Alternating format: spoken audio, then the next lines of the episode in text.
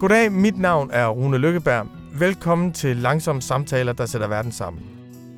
Jeg har længe haft lyst til, at nogle af de her samtaler skulle handle om de helt store spørgsmål.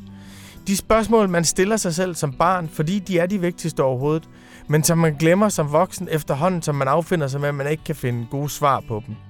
Det er spørgsmål, som handler om, hvad er mennesket, hvad er naturen, og hvordan er forholdet mellem mennesket og naturen. Og når vi med vores bevidsthed kan afdække naturlovene i naturen, hvordan fanden kan det så være, at vi ikke også kan afdække nogle love for vores bevidsthed?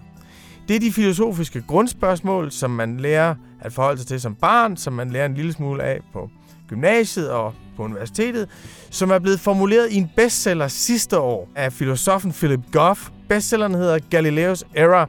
Good afternoon and welcome to our viewers here in Denmark. And especially good afternoon and thank you very much, Philip Goff, for being with us. No worries. Thanks for having me. It's great to be here. Og jeg er meget glad for at kunne byde velkommen til min samtale med Philip Goff om alle de spørgsmål, jeg stillede mig selv som barn, og prøver at minde os alle sammen om, at vi også skal stille os selv som voksne.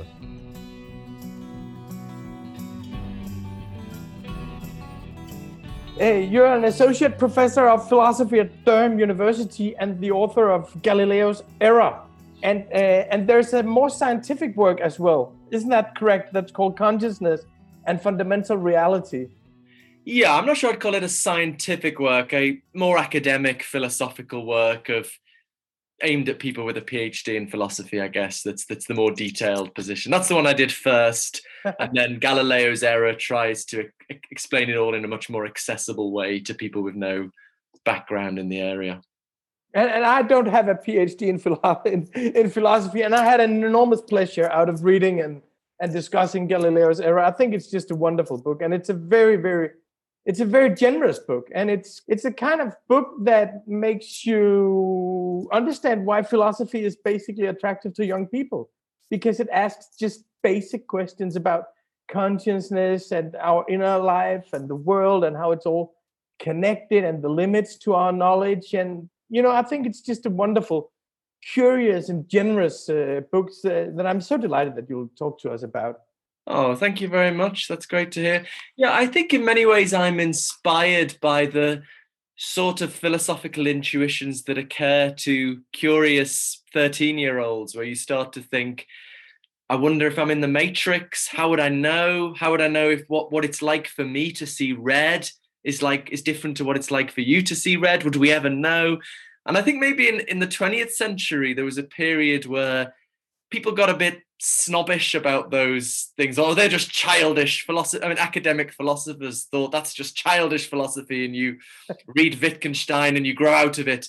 But i actually I, I, actually think those intuitions are solid gold and it was a it was a mistake to sort of you know treat them so so harshly in that manner. But i think there's it's it's also difficult to deal with these some of these questions today because if you look at when we're studying, when you read Aristotle or you read Descartes, you pretty much can access the thinking by your own rational thought as a philosopher or as a student.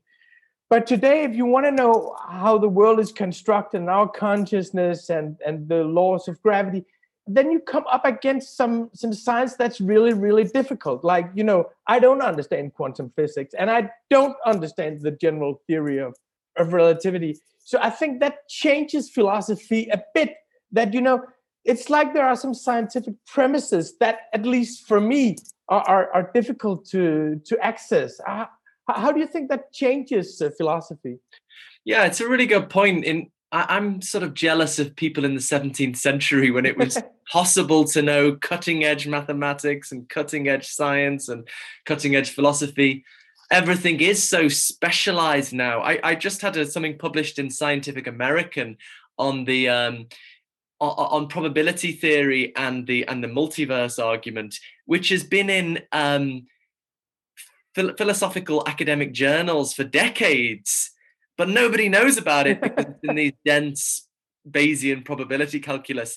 So yeah, I mean, uh, there's a real need for people to reach out and try to communicate in a way that's more accessible. And I certainly do that now. Every academic article I write, I, I try to write a, a more accessible version. And I think the reason maybe people don't do it as much is uh, we're trained to have watertight arguments and to cover all bases and to you know consider every possible objection and when you do that it gets very dense and it gets very complicated and the jargon comes in so you just have to to think well i'm i'm i'm go- i'm going to be a bit looser. I'm going to not give every possible objection. I'm just going to write a a, a, a looser piece for the sake of trying to communicate because there's a, such a need and especially with consciousness, I really think it is something that calls for interdisciplinary work. Some people think it's just a scientific question. You know, we just need to let the neuroscientists carry on investigating the brain and we'll crack it. But I think actually we need to think about the philosophical underpinnings of the problem of consciousness. I, th- I would argue it's not just another scientific problem. There are many reasons in which it's very different from from any other scientific problem and, and we may even need to rethink our, our scientific approach in order to properly deal with it. So at those moments of time where the rules of the game are not totally fixed that's the time you need philosophers. And that's the time you need philosophers working together with scientists. And so we have the importance of reaching out by communicating your work in, in a more accessible format. And and that definitely is part of the beauty of your book is that is that someone is asking some very basic questions that will have consequences for our scientific worldview and and what authority we give to science as we know it and how we maintain the the scientific rationality that we all appreciate and that we all want as a kind of firm firm foundation. I want to ask you first what was your own road to philosophy? How did you become a philosopher yourself? I can't remember not thinking about philosophy really. Actually, my parents tell me that when I was four, I asked, "Why are we here?" although, although my theory is we'd actually moved house, so maybe I was just confused about the location. but um, you know, I just think I, remember I was raised Catholic actually, and I remember um, I asked the priest, you know, what happened to Adam and Eve when it was the Big Bang. So uh, it's that you know, sort of trying to fit the drive to sort of fit things together in in an overall theory of reality and you know an interest in the things that don't fit. And and not for the sake of it it's not that i kind of like mystery it's rather that i don't. I, I want to understand how things fit in and and there are a number of phenomena that philosophers focus on that are hard to fit into our standard scientific worldview. Free will might be one you know how do we fit free free human agency into the scientific story of a deterministic universe or roughly deterministic um, or facts about value you know how do right and wrong good and bad how do these kinds of facts if they are facts fit into the scientific story or or facts about abstract objects like numbers and sets you know these kind of timeless objects how do they fit in with the physical world but so there are there are many of these phenomena. I think consciousness to me is the most fascinating because with all of these other things it's at least an option to just deny the phenomenon. Maybe we're not really free in the way we think we are. Maybe there aren't really facts about good and bad. Maybe it's just our subjective preferences. Some people even argue mathematics is a useful fiction. But with consciousness, it's you know, it's so hard to deny that anyone's ever felt pain or anyone's ever seen color. It just the phenomenon seems so undeniable. And at the same time, it's proved so hard to fit into our standard scientific story of reality, which, as you say, many of us want to preserve. So, yeah, I mean, I've always had that drive to get it get it all to fit together and, and that's what i try to do on consciousness in particular and and i think we should help our viewers a bit a bit here because your book galileo's Error, is your suggestion of a solution to a very basic problem. And and how does conscious fit in with our scientific worldview? Or there are two positions that don't go together and that that don't explain consciousness adequately. And you, you offer a third position. If you just say say basically what is the problem that your book is offering a solution to? You could simply think of it as as um, the problem of how the brain produces consciousness. And by consciousness, I don't mean anything magical or mystical. I just mean feelings and experiences pleasure, pain, seeing color, hearing sound. How does electrochemical signaling in the brain produce this inner world of colors and sounds and smells and tastes that each of us enjoys every second of waking life? So it's it's broadly agreed now that this is a serious challenge. As I say, I think many people think it's um, oh well, it's just another scientific question, but I think actually there are, there, there are reasons this is radically different from from any standard scientific challenge, and that we really need to get clear on the philosophical underpinnings of the difficulty before before we can make progress. And as you say, there are a couple of traditional solutions, which when I studied philosophy, we were taught that they were the only options. On the one hand, dualism, the view that consciousness takes place in the soul, you know, supernatural entity outside of the physical workings of the body and the brain. And on the other hand, materialism, roughly the view that we can explain consciousness in terms of the electrochemical signaling in the brain and I came to think that you know both of these options were, were deeply flawed. And actually, I just left academia and tried to forget about it altogether. But I was later led to slightly more unorthodox options that um, seem a bit wacky at first, but I think avoid the deep difficulties with these more traditional options. And um, and so that's what led me back to trying to make progress on this question. You describe an experience uh, in, in your book that, that was uh, changing or, or, at least challenging your worldview uh, radically. And it's not because something objectively miraculously ha- happens to, to you. It's, it's you have you sit one night in a crowded bar, you enjoy the taste of a cigarette, and you felt the rush of nicotine. Uh, what, what, what was it that happened to you that night? Yeah, my, my wife thought I should take that bit out of the book. She thought it was a bit embarrassing and cheesy. Um, but yeah, I well, to give a bit of background, I suppose when I first started studying philosophy, I wanted to be a materialist because I love science. I'm I still, you know, obsessed with science and, and work talk to neuroscientists all the time. So I, you know, I thought that's the scientifically credible option. Um, not like that superstitious stuff I was taught at, when I was a child. Um, but as the more I studied philosophy, I just I came to think that it it can't really account for the reality of consciousness. And I mean, there's a huge debate here, but the core of the problem is that physical science works with a purely quantitative vocabulary, whereas consciousness essentially involves qualities. If you think about the the redness of a red experience or the smell of coffee or the taste of mint. You can't capture these kinds of qualities in the purely quantitative vocabulary of physical science. And so, as long as your description of the brain is framed in the purely quantitative vocabulary of neuroscience, you're just going to leave out these qualities and hence leave out consciousness itself, really so I, I was persuaded of that.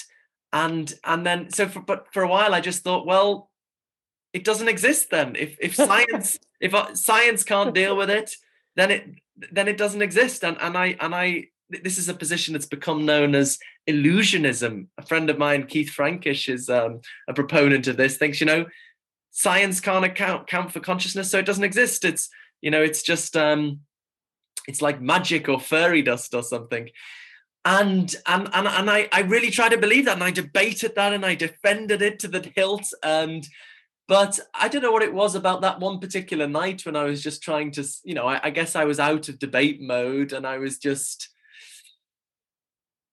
absorbed in these rich experiences and and just the, the the qualities of my experience the rush the colors the sounds the the tastes the smells just the reality of them the undeniable reality of them struck home in a way that I, I just couldn't really hold the intellectual position I, I, I had tried to hold to. It was a sort of clash between theory and lived experience, and and I just I just couldn't couldn't live with it anymore. Um, yeah. So, so, so what, what so what consequences? I, I know this is not like a revelation. This is more like something that you have this dialogue with yourself, and you're de- debating someone, and you're debating yourself, and you have this. We have this ongoing inner deliberations all the time. You read something, and then you have an experience that is like an argument in that inner deliberation. More like it's not like a, a mystic experience. It's not like described like that. Uh, no, no, it wasn't mystical. Yeah, I mean, I guess as a philosopher, I, I'm I'm always doing that. Actually, is and I try to get my students to do the same as attacking my own position, like as a you know mono a, a, a court a court situation in my head of trying to attack my own position to to see if it withstands scrutiny. And um, but at that point, no, it wasn't a mystical experience. It was I had decided intellectually, and I still think this, that our standard scientific approach, our current scientific approach, so not science, right? Not science, but our, I don't think we should be careful not to confuse an allegiance to science with a dogmatic commitment to our current scientific approach. So I'm inclined to think that, you know, our current scientific approach can't account for the reality of experience, subjective qualitative experience, the colors, the sounds, the smells, and the tastes. So I intellectually I decided experience didn't exist. um, I was just a complicated mechanism, and my brain was playing a trick on me, making me think I experienced all these colors and sounds and smells and tastes, but I didn't really. I just thought I did. And it was just so it wasn't a mystical experience, but just vividly feeling the reality of ordinary experiences, the rush of nicotine, the taste of lager or whatever that that made me see that's not true. It's evidently not true. Because I, I mean, I agree with Descartes that the thing that we are most certain of is the reality of our own experience. And so it's peculiar to get yourself into a situation where what is less certain. I mean, I mean, one way of looking at this is science is only possible because of consciousness you know we we we only we're only able to experience the results of experiments through our own consciousness. Consciousness mediates all knowledge of the world. So it would be peculiar if scientific knowledge could give us reason to doubt the reality of consciousness. As i say in the book it's a bit like astronomy giving us reason to doubt telescopes or something. We use our consciousness to know about the world. Um, yeah so, so so not a mystical experience but just a vivid sense of the reality of experience. Yeah. And i think that's the very uh, in- interesting turn in your book that you say well in the scientific worldview that was established by galileo and that we've come to take take for granted then then we know and predict uh, the objects around us. But the consciousness we either call an illusion or we invent a dualism. So it escapes this frame of explanation. And they say, let's start with the consciousness instead. Let's say, well, this is actually what we know the best. Let's make that the epistemological starting point, uh, our, our, own consciousness. And, and you draw some very interesting consequences from that. Could you could you elaborate on that? Yeah. So the reason for the title of the book is, I mean, I don't think we should be surprised that our current scientific approach struggles to deal with consciousness because if you look back at the history, our current scientific approach was designed to exclude consciousness. So in, in 1623, Galileo, the father of modern science, says right from now on, science is going to be purely mathematical, purely quantitative. But Galileo was also a great philosopher and he understood that you can't capture the qualities of consciousness in these terms the the colors the sounds the smells and the tastes. So he said well if we want science to be purely mathematical purely quantitative we have to take consciousness outside of science. We have to put it in the soul outside of the domain of science.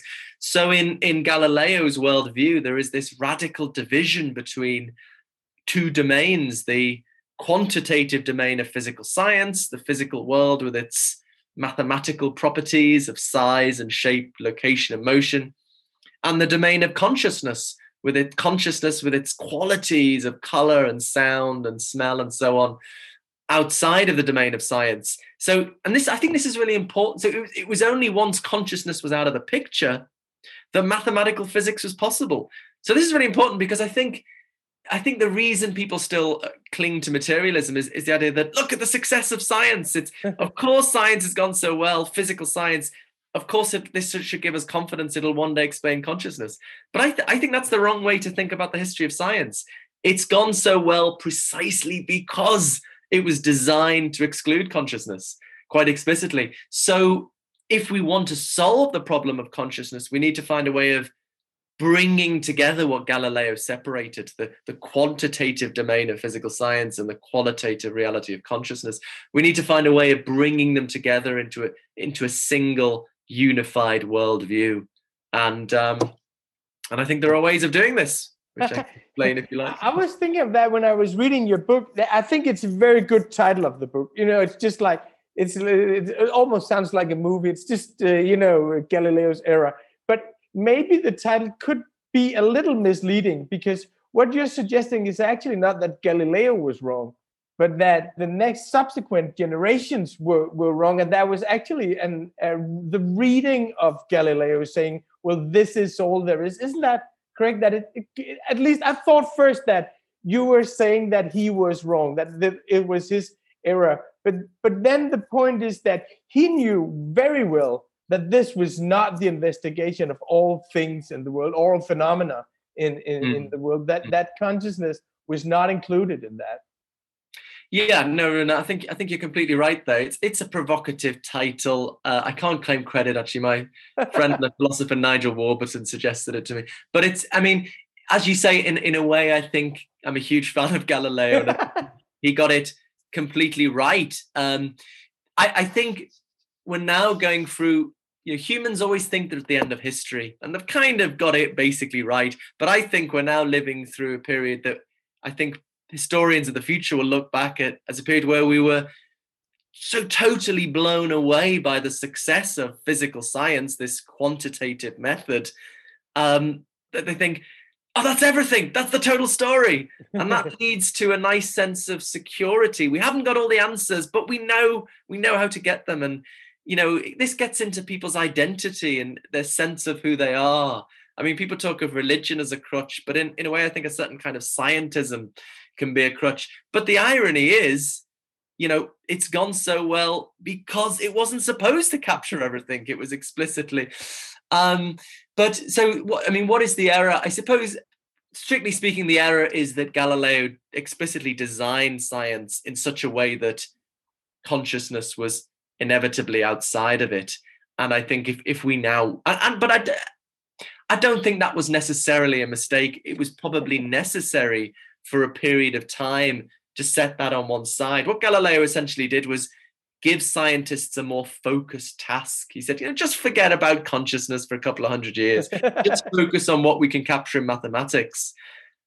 But I think it's now time to bring it back in. If we now want um, a science of consciousness, we need to find a way of bringing back in what Galileo banished from science. It doesn't mean um, we can't have a science of consciousness.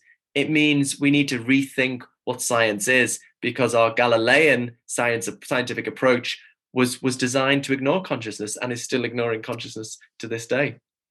So, so you suggest what you call panpsychism, and and we've in in this newspaper we've been flirting with all sorts of new age phenomena over the last 50 years. So everything that has pan in front of it and psychism afterwards, we're a little a little skeptical. But I, I want to reassure the, the viewers and our listeners that this is absolutely compatible with all sorts of, of rationality. But you also in the book say there is a history of this position. This is not just a position that was invented in 1995, that you go back to Bertrand Russell and I don't know if you mentioned Whitehead, but he, he was onto some some of the same. So, what's the history of this position that you call panpsychism?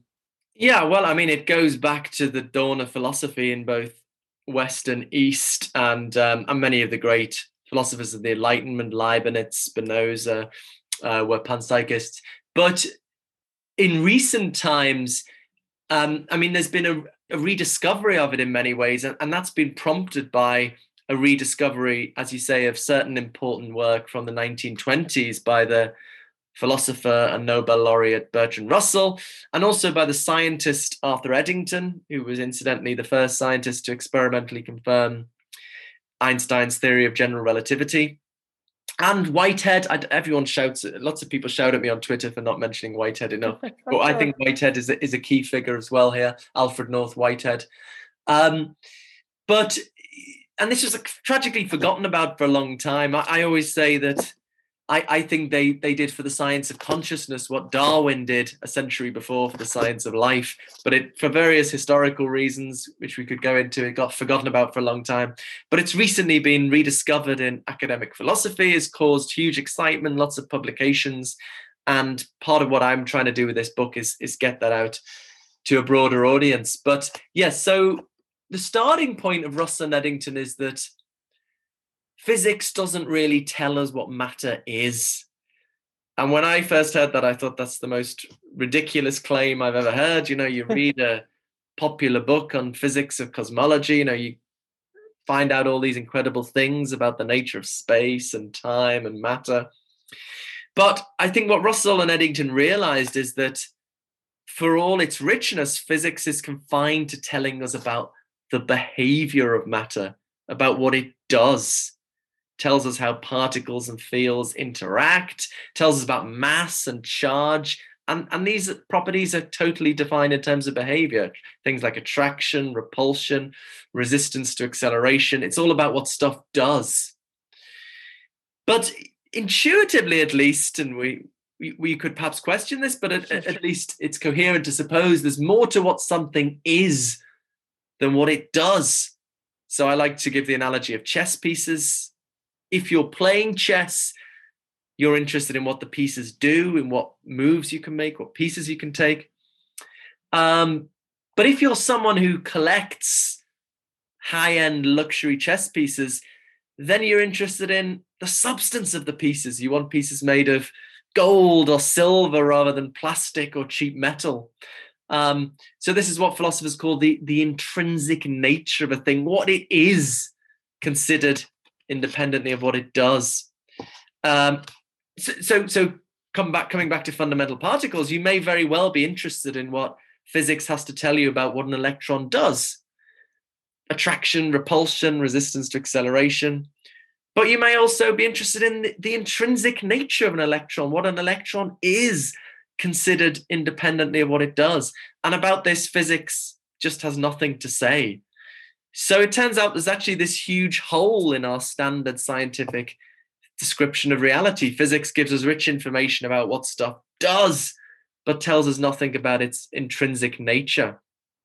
So, anyway, so I think that what's this got to do with consciousness? I think the genius of Russell and Eddington was to see the connection to the problem of consciousness. So, on the one hand, our current scientific approach gives a purely quantitative description of the brain, and in so doing leaves out the qualities of our experience.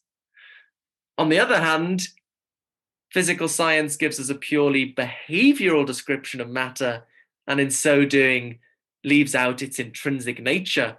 So, bringing this together, Russell and Eddington proposed a bold hypothesis. Maybe the qualities of experience are the intrinsic nature of matter from fundamental particles right up to the human brain.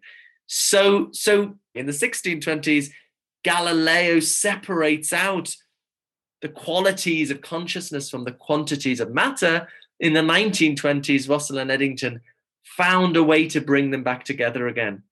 We can think that the quantities of matter about what stuff does and the qualities of matter about what something is, that they're inseparable two sides of the same coin. So we led to a very elegant, simple picture of reality, as you say, can accommodate perfectly well the scientific truth and is not proposing any anything mystical or mysterious. Science tells us absolutely what stuff does, but it also accommodates what you might call the human truth of and by that I just mean the evident reality of our feelings and experiences. It brings it both together in a single unified picture of the world. So that's that's the basic idea. And what is very very challenging as a reader when i, wasn't acquainted with it before I, I stumbled upon the word but i wasn't really forced to go through the reasoning of panpsychism before is of course that you say well maybe consciousness is not exclusive to humans maybe we should think of consciousness as something that is not just in in our minds but but is is on different levels and and has different shapes. And and also in the beginning i thought of it as as an analogy to my own consciousness. That well this just put it uh, crudely this chair cannot think like i can. And then i read again you say well actually you don't say that it has human consciousness. You're saying well this has another kind of consciousness. But it is very very hard to understand that there should be levels of, of consciousness. How do you explain that? And i know it's a difficult question but it's your book so i can ask. Absolutely. Yeah. So it's it's important i guess not to be anthropocentric about consciousness to model everything on hmm. human consciousness which is after all the result of millions and millions of years of evolution by natural selection so nobody's saying that an electron has the consciousness of a human being that it's sitting there feeling existential angst or something but consciousness comes in many varieties even the forms we know about that you know, human consciousness is very complex. The consciousness of a sheep is much simpler. The consciousness of a mouse, simpler again. And as we move to simpler and simpler forms of life, we, we, we find simpler and simpler forms of experience. Do bed bugs have experience? If they do, it's so much simpler than that of a mouse, of a mouse, for example. Um, so, according to panpsychism, this can, keeps going down this process of simpler and simpler forms of life having simpler simpler forms of experience just keeps going right down to the basic building blocks of matter with perhaps ele- electrons and quarks fundamental particles having almost unimaginably simple forms of experience to reflect the unimaginably simple structure i mean not they're incredibly simple structure and then the, the, thought would be that the very complex structure of the human or animal brain is is somehow derived from the from the very simple experience of the, of the brain's most basic parts. So so so that's that, that's the basic picture. And I mean, part of this is maybe the word consciousness is so ambiguous. We don't mean something like self-awareness or something, you know, reflective awareness of your own existence. We just mean experience. And it's quite coherent for experience to exist in very very simple forms and I and I think it's very convincing when you say, well, we are the we are the object that we're most familiar with. And my consciousness is what I know uh, firsthand, and everything else mediated through that. So, so that actually makes methodological sense to me. That okay, I'm mm. the only object that I know like this. So I, I've never been a chair. I've never been something else and and i see that it, it really solves the problem of either you put consciousness outside of the material world or you say it doesn't really exist as, as the qualities that you mentioned before but i was thinking that it, it doesn't it kind of um, remove the, the the you know we think of human beings as sacred as being something special that we are unique creatures in the world and and now it's kind of there's a scale in in, in panpsychism between the levels of consciousness that challenges the extent to which the human being is something absolutely unique in the world. Yeah. So the the way you started talking then was very much how Eddington thought about it. I mean, I think when you're in the mindset of thinking that physics is giving us this complete story of the nature of the universe, then panpsychism is is clearly implausible because physics isn't telling us electrons have experience. It's hard to see how it could tell us that. But once you've fully absorbed this epistemological starting point that you know to, epistemology meaning to do with knowledge this starting point that actually physical science is just telling us what stuff does it doesn't really tell us the intrinsic nature of anything it doesn't really tell us what stuff is once you really absorb that and you realize that the only thing physical thing i do know the nature of is my own brain. uh, and I know the nature of that has, that involves a consciousness involving nature. And that's really the only thing I do know about the intrinsic nature of matter. From that starting point, the most simple, elegant, parsimonious proposal is that the stuff outside of brains is continuous with the stuff inside of brains in also having some kind of consciousness involving nature, albeit of a very different kind. But as you say, yeah, I mean, in a way, it leads to, as I sometimes put it, a, a, a new Copernican revolution. You know yeah. that in the first Copernican revolution, you know, we gave up our privileged place in the center of the universe. Um, you know, in the second, we cast aside the idea that human consciousness is something special, that only human beings have a qualitative as well as a quantitative nature. Um, you know, human consciousness in this view is just a highly evolved form of, of, of what exists throughout the universe. So yeah, in a way, it, it, it leads to humans not being very special, but in a way also it's a picture of the universe in which we fit in and we can understand our our place within it. You know we are conscious creatures in a conscious universe. It's a it's a universe maybe we're a little bit more at home in and we can understand how we fit into it and feel a little bit more comfortable in our own skin perhaps. Yeah and and, and you could turn my point or position around and say well it was actually the the belief that human beings were unique and the rest of the world were just materials for human beings to realize themselves that led to the destruction of the climate and the, that led to the destruction of of nature that this position that i am defending because i grew up with the humans being so so special that actually was the worldview that was the premise of of climate change. And the reason why i bring that up is of course because you say yourself in the last part of the book that that panpsychism can also help us not solve climate change but but actually create a mindset that will make us more sensitive to the needs of of nature or the objective world around us yeah so naomi klein and others have talked about this that the the inherent dualist picture is very much part of the the western domination of of the um of the natural world i mean if you think that a tree is just a mechanism, then your conception of its value is just in terms of what it can do for us. Um, hugging a tree is sort of stupid. It's hugging a mechanism, you know. And we ridicule the, the hippies of the 60s on this ground basis. But if you think a tree is a conscious organism, albeit of a a very unusual kind, very different to us, then a tree is a locus of moral significance in its own right. Mm. Chopping down a tree is an act of moral significance. So, you know, we're all shocked by terrible burning of forest fires in Brazil, for example. If you see that as the burning of conscious organisms, I think it does add a, an extra moral dimension here. Um, you know, there are countries that have given legal rights to forests, and um, I saw a philosopher recently in our department give a talk on trying to make rational sense of this. They were desperate to, to make rational sense of how a how a forest can have can have a legal a, a legal right if we think legal rights are grounded in sort of moral rights.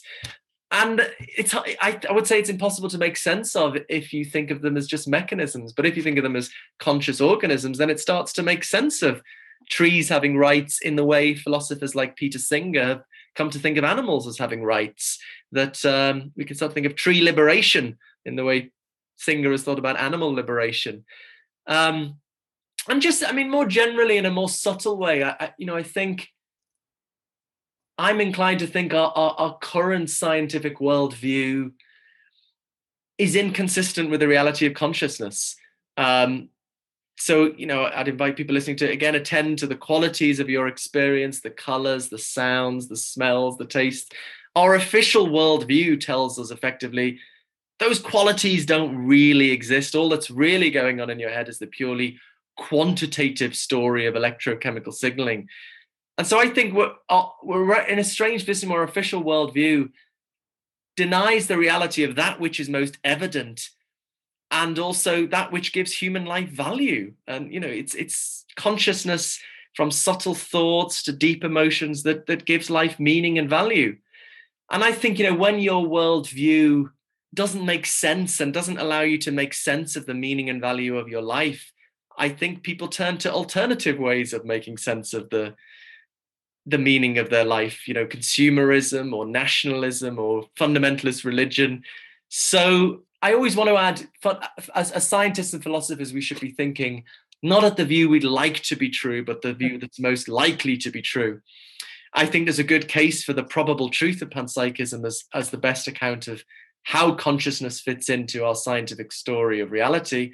But I also think it's it's a it's a worldview that fundamentally makes sense and within which we can make sense of the meaning and value of our lives. And so I like to think, you know, maybe from that solid foundation, we can perhaps start to build a society that is more rooted in, more consonant with the meaning and value of, of human existence, those things which I think are difficult to make sense of in our official scientific worldview. So I think in subtle ways, these things do have, worldview does have political as well as philosophical implications. And my, my, my last question goes back to my first question and also relates to what you just said is that when I read your book, I felt this was something, who, this was a book by someone who was very eager to make philosophy important to people. That this was a book written to someone outside of the academy. And that, that can be very difficult because of some of the knowledge that is that that is inherent in, in, in science today and that we must to a certain extent understand in order to really meditate on these issues. But you wrote a book that is very very very accessible and, and makes you very very curious and it's a very generous book. How, how do you see the role of the of the philosopher today it's like a, a character from the old days or you know you couldn't see a movie about a philosopher today. But but yet you really are engaging in public you're coming here talking to us at this newspaper which we are very very grateful for. How, how do you see the position and the, the privilege of philosopher in public debate? Yeah so I, I think it is i think so many people don't really understand what philosophy is and, and certainly don't think it, it it has a role to play in finding out about about the universe. I think people think maybe it's the job of science to tell us what the universe is like and then maybe philosophers can come along and make us feel a little bit better about that somehow or resign us to the reality that that, that science tells us about. But um i think i mean i i think there philosophy is important in two ways. At the very least philosophers offer conceptual rigor uh, you know, analyzing questions and analyzing the logical structure of arguments and where there are maybe subtle confusions in the way scientists are approaching a question or there's a need for conceptual clarification. That's one role of philosophy. But I also think that, there's a deeper role for philosophy. Um, so I think the current idea of science is that it tries to account for the data of public observation and experiment. But I think if you religiously followed that methodology, you wouldn't believe in consciousness. Because consciousness is is not known about on that basis. We we know about consciousness not from public observation and experiment but from our immediate awareness of our own feelings and experiences. If you're in pain you're just directly aware of your own pain. So i think there are things we know to be real and we need ac- accommodated in our scientific theory of reality that don't come from public observation experiments such as the reality of consciousness, such as the reality of numbers, the, the kind of entities mathematicians talk about, perhaps facts about value, perhaps facts about human agency. So there are there are things that we know to be real that we need to fit into our worldview. So I see the job as the philosopher as taking what we know from natural science, but also taking things we know to be real in different ways and fitting them all together in a single unified picture of reality. And I think people are slowly rediscovering that role of philosophy, probably most obviously because of the reality of consciousness that clearly exists and clearly needs to be fitted in somehow. And it's a challenge to see how. And you've given us such a nice exercise of that, and such a, and you've been such a nice example of of just doing that right now. Thank you so very much for taking your time and talking to us. And I want to recommend your book to uh, all our viewers and listeners. It's really a good read. Thank you so much, Philip. Thank you, Rune. Thank you so much. Been great chatting.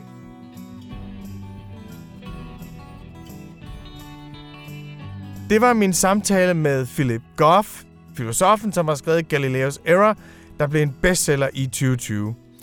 Hvis man ikke vil nøjes med bare at lytte til samtalerne her, men hvis man også vil læse dem, så kan jeg anbefale, at man går ind på information.dk-prøv nu og tegner et gratis prøveabonnement. Der kan man prøve information gratis i en måned, og så kan man bagefter tage stilling til, om det er noget, man har lyst til at betale for. Og hvis man ikke har lyst til at betale for det, så kan man blive ved med at høre til de langsomme samtaler. Og det bliver ved med at være gratis, det kan jeg love. I næste uge, der skal jeg tale med den franske venstrefløjsintellektuelle kulturskribent og meget, meget interessante stemme, Caroline Forest. Hun har skrevet en bog, der hedder Generation Krænket, som handler om, hvorfor det er venstrefløjen, der skal sætte grænser for identitetspolitikken. Hvorfor det er venstrefløjen, som skal sætte grænser for de tendenser til tribalisme, der kan opstå på venstrefløjen, at det kan man overhovedet ikke overlade til højrefløjen. Hun har lavet en gennemført radikal kritik af det, hun kalder for identitetspolitik, og hun forklarer i samtalen med mig i næste uge, hvorfor det er et venstrefløjsarbejde. Jeg håber, vi høres ved.